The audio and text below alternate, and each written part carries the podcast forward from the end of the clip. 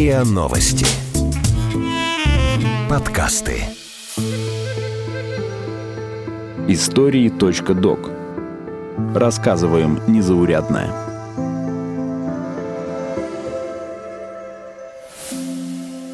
Привет, меня зовут Ваня, и я зарабатываю тем, что я друг на час. Заработал я за 4 месяца 10 тысяч рублей, а хотя мог бы 100 и более. Меня зовут Сандра, и я заработала 70 тысяч на продаже своих яйцеклеток. И думаю сделать это еще раз. Хотела бы ли я встретить детей, которые получились в итоге? Не знаю, может быть. Меня зовут Наталья. Однажды я попыталась заработать на участии в клинических исследованиях, но очень об этом пожалела. И сейчас расскажу почему. Потом и кровью. Сколько можно заработать на своем теле и по часовой дружбе? Иван. Друг на час. Готов пообщаться с вами по телефону и лично, выслушать, поддержать или даже просто побыть рядом в трудную минуту. Правда, за деньги. Как я пришел к этому? Ну, собственно, услышал, э, точнее, увидел на Ютубе видео одно, и там нестандартные заработки были из серии «Выгулить собаку», «Посидеть с ребенком», и вот э, одно из них было «Быть другом на час». Думал я тогда, что это человек, который приходит э, к тебе домой, или там вы можете там вместе гулять, либо там вместе пиво пить и смотреть фильмы. Ну и все в этом э, духе. А оказалось на деле, когда попробовал, что это такое, ну, то есть э, сделал свое первое объявление, все классно, все такое, сделал самый там, самые четкие фотки залил, что, ну, посмотрели, я красивый там.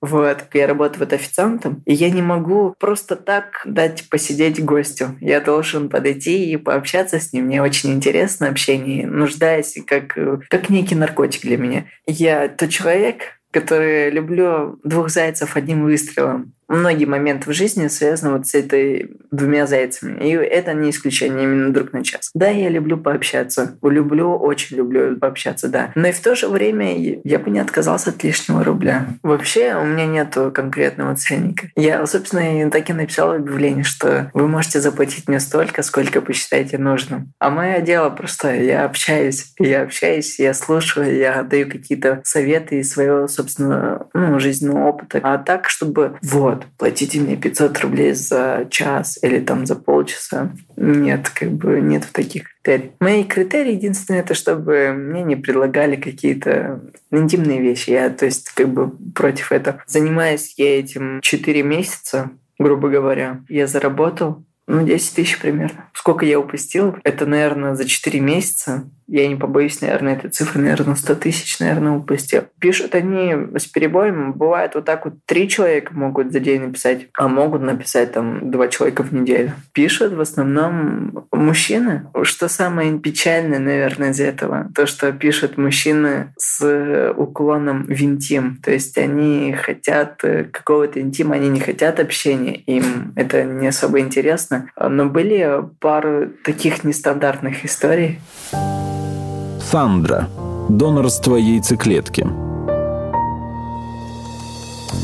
Заработать на этом может любая здоровая женщина в возрасте с 18 до 35 лет без лишнего веса, вредных привычек и генетических заболеваний. Репродуктивные клиники охотнее берут тех, у кого уже есть дети. Однако не каждая женщина готова пойти на донорство яйцеклетки. Мне 25 лет, я режиссер, актриса, модель. И как все началось? Я как-то гуглила, как можно по-разному заработать деньги на своем теле, что можно продать. Не типа мне было мало денег, но просто было интересно, почему бы не заработать как-нибудь. И я знала, что можно сдавать сперму. Вот. И я подумала, а что может девушка сдавать? А оказалось, что можно сдавать яйцеклетки. Загуглила разные клиники, написала, заполнила анкету, И мне позвонили из нескольких, и я выбрала ту, которая поближе к дому, чтобы недалеко ехать, потому что я еще не собиралась это никому говорить, ну, кроме парня. Чтобы заводить яйцеклетку, нужно быть здоровой, до 35 лет девушкой, у которой должен быть один ребенок, ну, по крайней мере, в большинстве мест нужно доказательство того, что ты можешь родить здорового нормального ребенка. Не должно быть никаких наследственных заболеваний серьезных. Ну, то есть, по крайней мере, меня опрашивали на наличие вот этих заболеваний. Полностью анализы у тебя берут, все осматривают. Флюорография, нужно принести справку из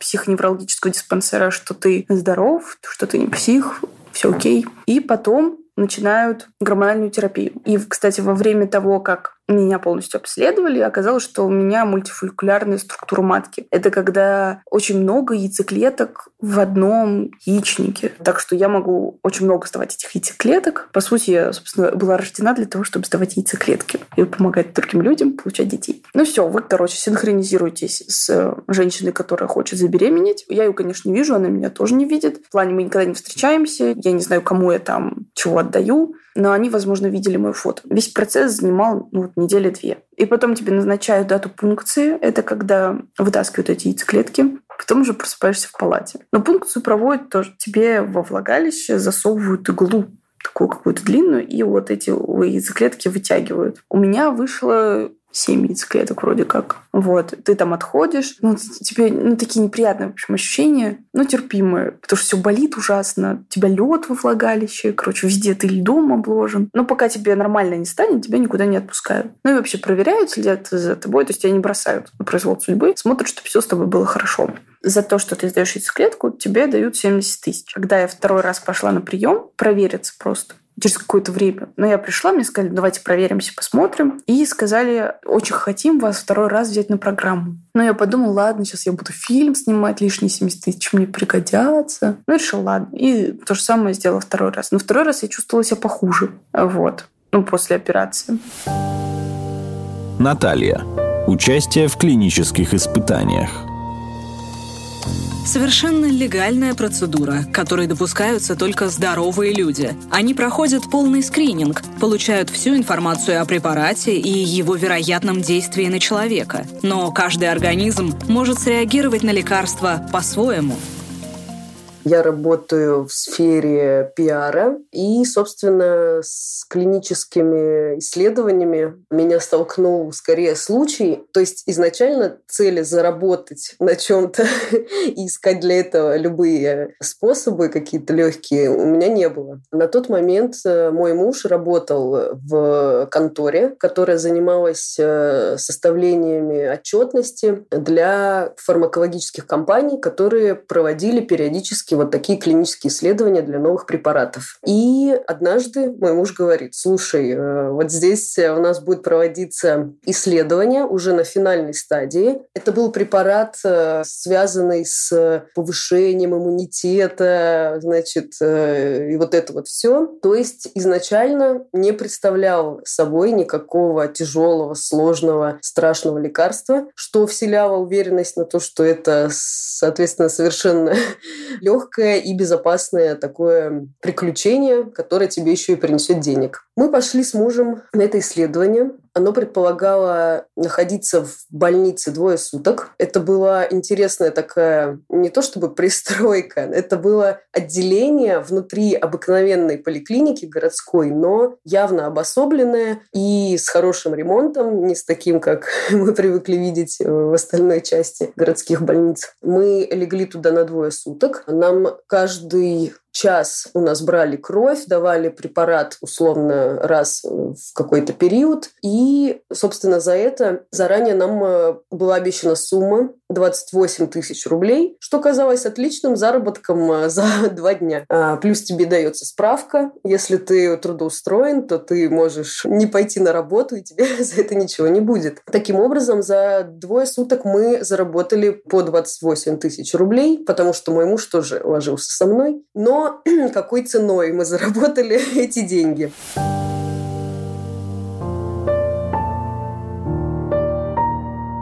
Как-то я пошел на подработку, и мне там было свободное время, смотрю, пишет одна девушка с таким вопросом. «Ваня, ты можешь общаться в WhatsApp?» Я такой, ну да, могу. Начали общаться в WhatsApp. Разговор, ну, переписка точнее была, ну, не более 15 минут. И она такая говорит, «Э, давай я тебе скину денег. Я такой, да не надо, типа, такой вопрос, как бы.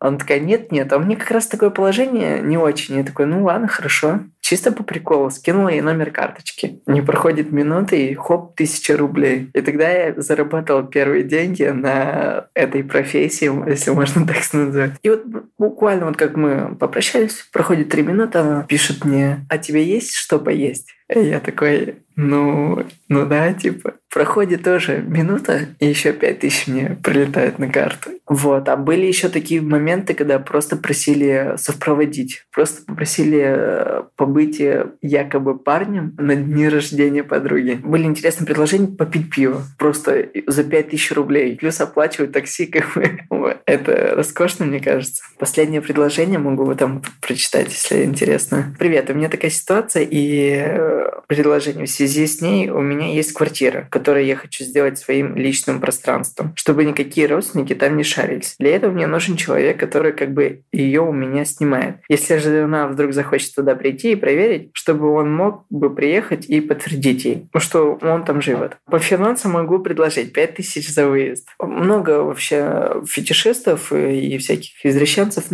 бывает такое, что общаешься, и они тебе присылают фотки интимных органов, и я такой, вау, но мне это не интересно, как бы я парень обычный. И вот за это все время ни разу не поступило такого предложения, чтобы откровенно просто пообщаться, побыть э, реально другом.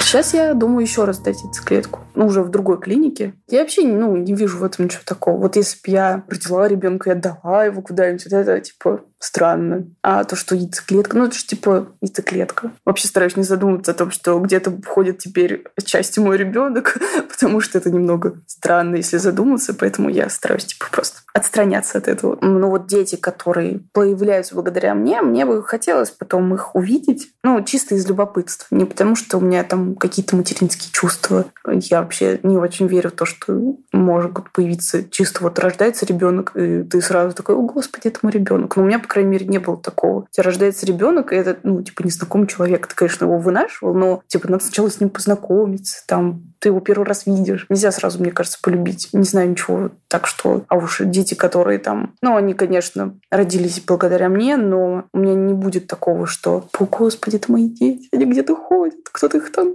нянчит, но не я. Вот такого у меня нет. Ну, просто интересно было бы посмотреть, а красивые ли они, все ли получилось, как они выглядят. Ну, вот так вот.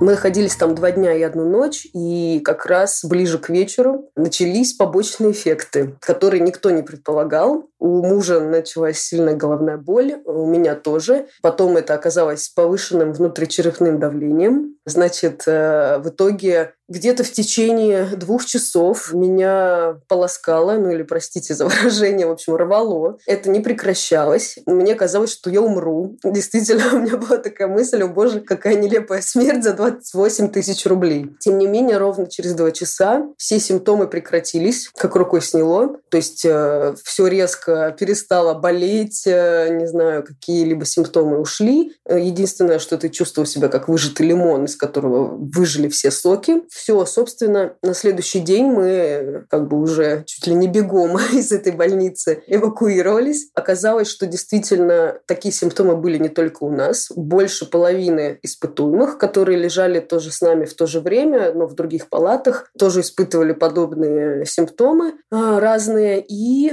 на самом деле это очень редкий случай по рассказам и медиков, и моего мужа, потому что, чтобы довести клинические исследования до испытания на людях, сначала проводится очень много испытаний ну, на животных и разные другие способы. И если у организатора этих исследований, у создателя препарата есть хоть какие-либо сомнения в том, что это может даже легкие побочные эффекты привести, аппарат отправляется на доработку. В общем, мы попали в такой эксклюзивный процент, когда никто не ожидал, что может такое лекарство вызовет такие побочные эффекты. И препарат действительно его разработку свернули, и после этого решили, что останавливают в принципе, все попытки на рынок это лекарство запустить, потому что ну, очень плохие побочные эффекты, и непонятно, сколько стоило бы дальше доработка этого препарата. Мы пошли с мужем на это все еще и потому, что нам предстояла свадьба. Мы подумали, как здорово к свадьбе заработать дополнительные деньги. Но с тех пор я зареклась, что никогда, ни за что на свете на такие легкие деньги, рискуя своим здоровьем, даже имея пресловутые гарантии, никогда не стоит идти зарабатывать, жертвуя своим самочувствием и возможными последствиями. Слава богу, на нас это никак дальше не отразилось, но мало ли что могло произойти. Поэтому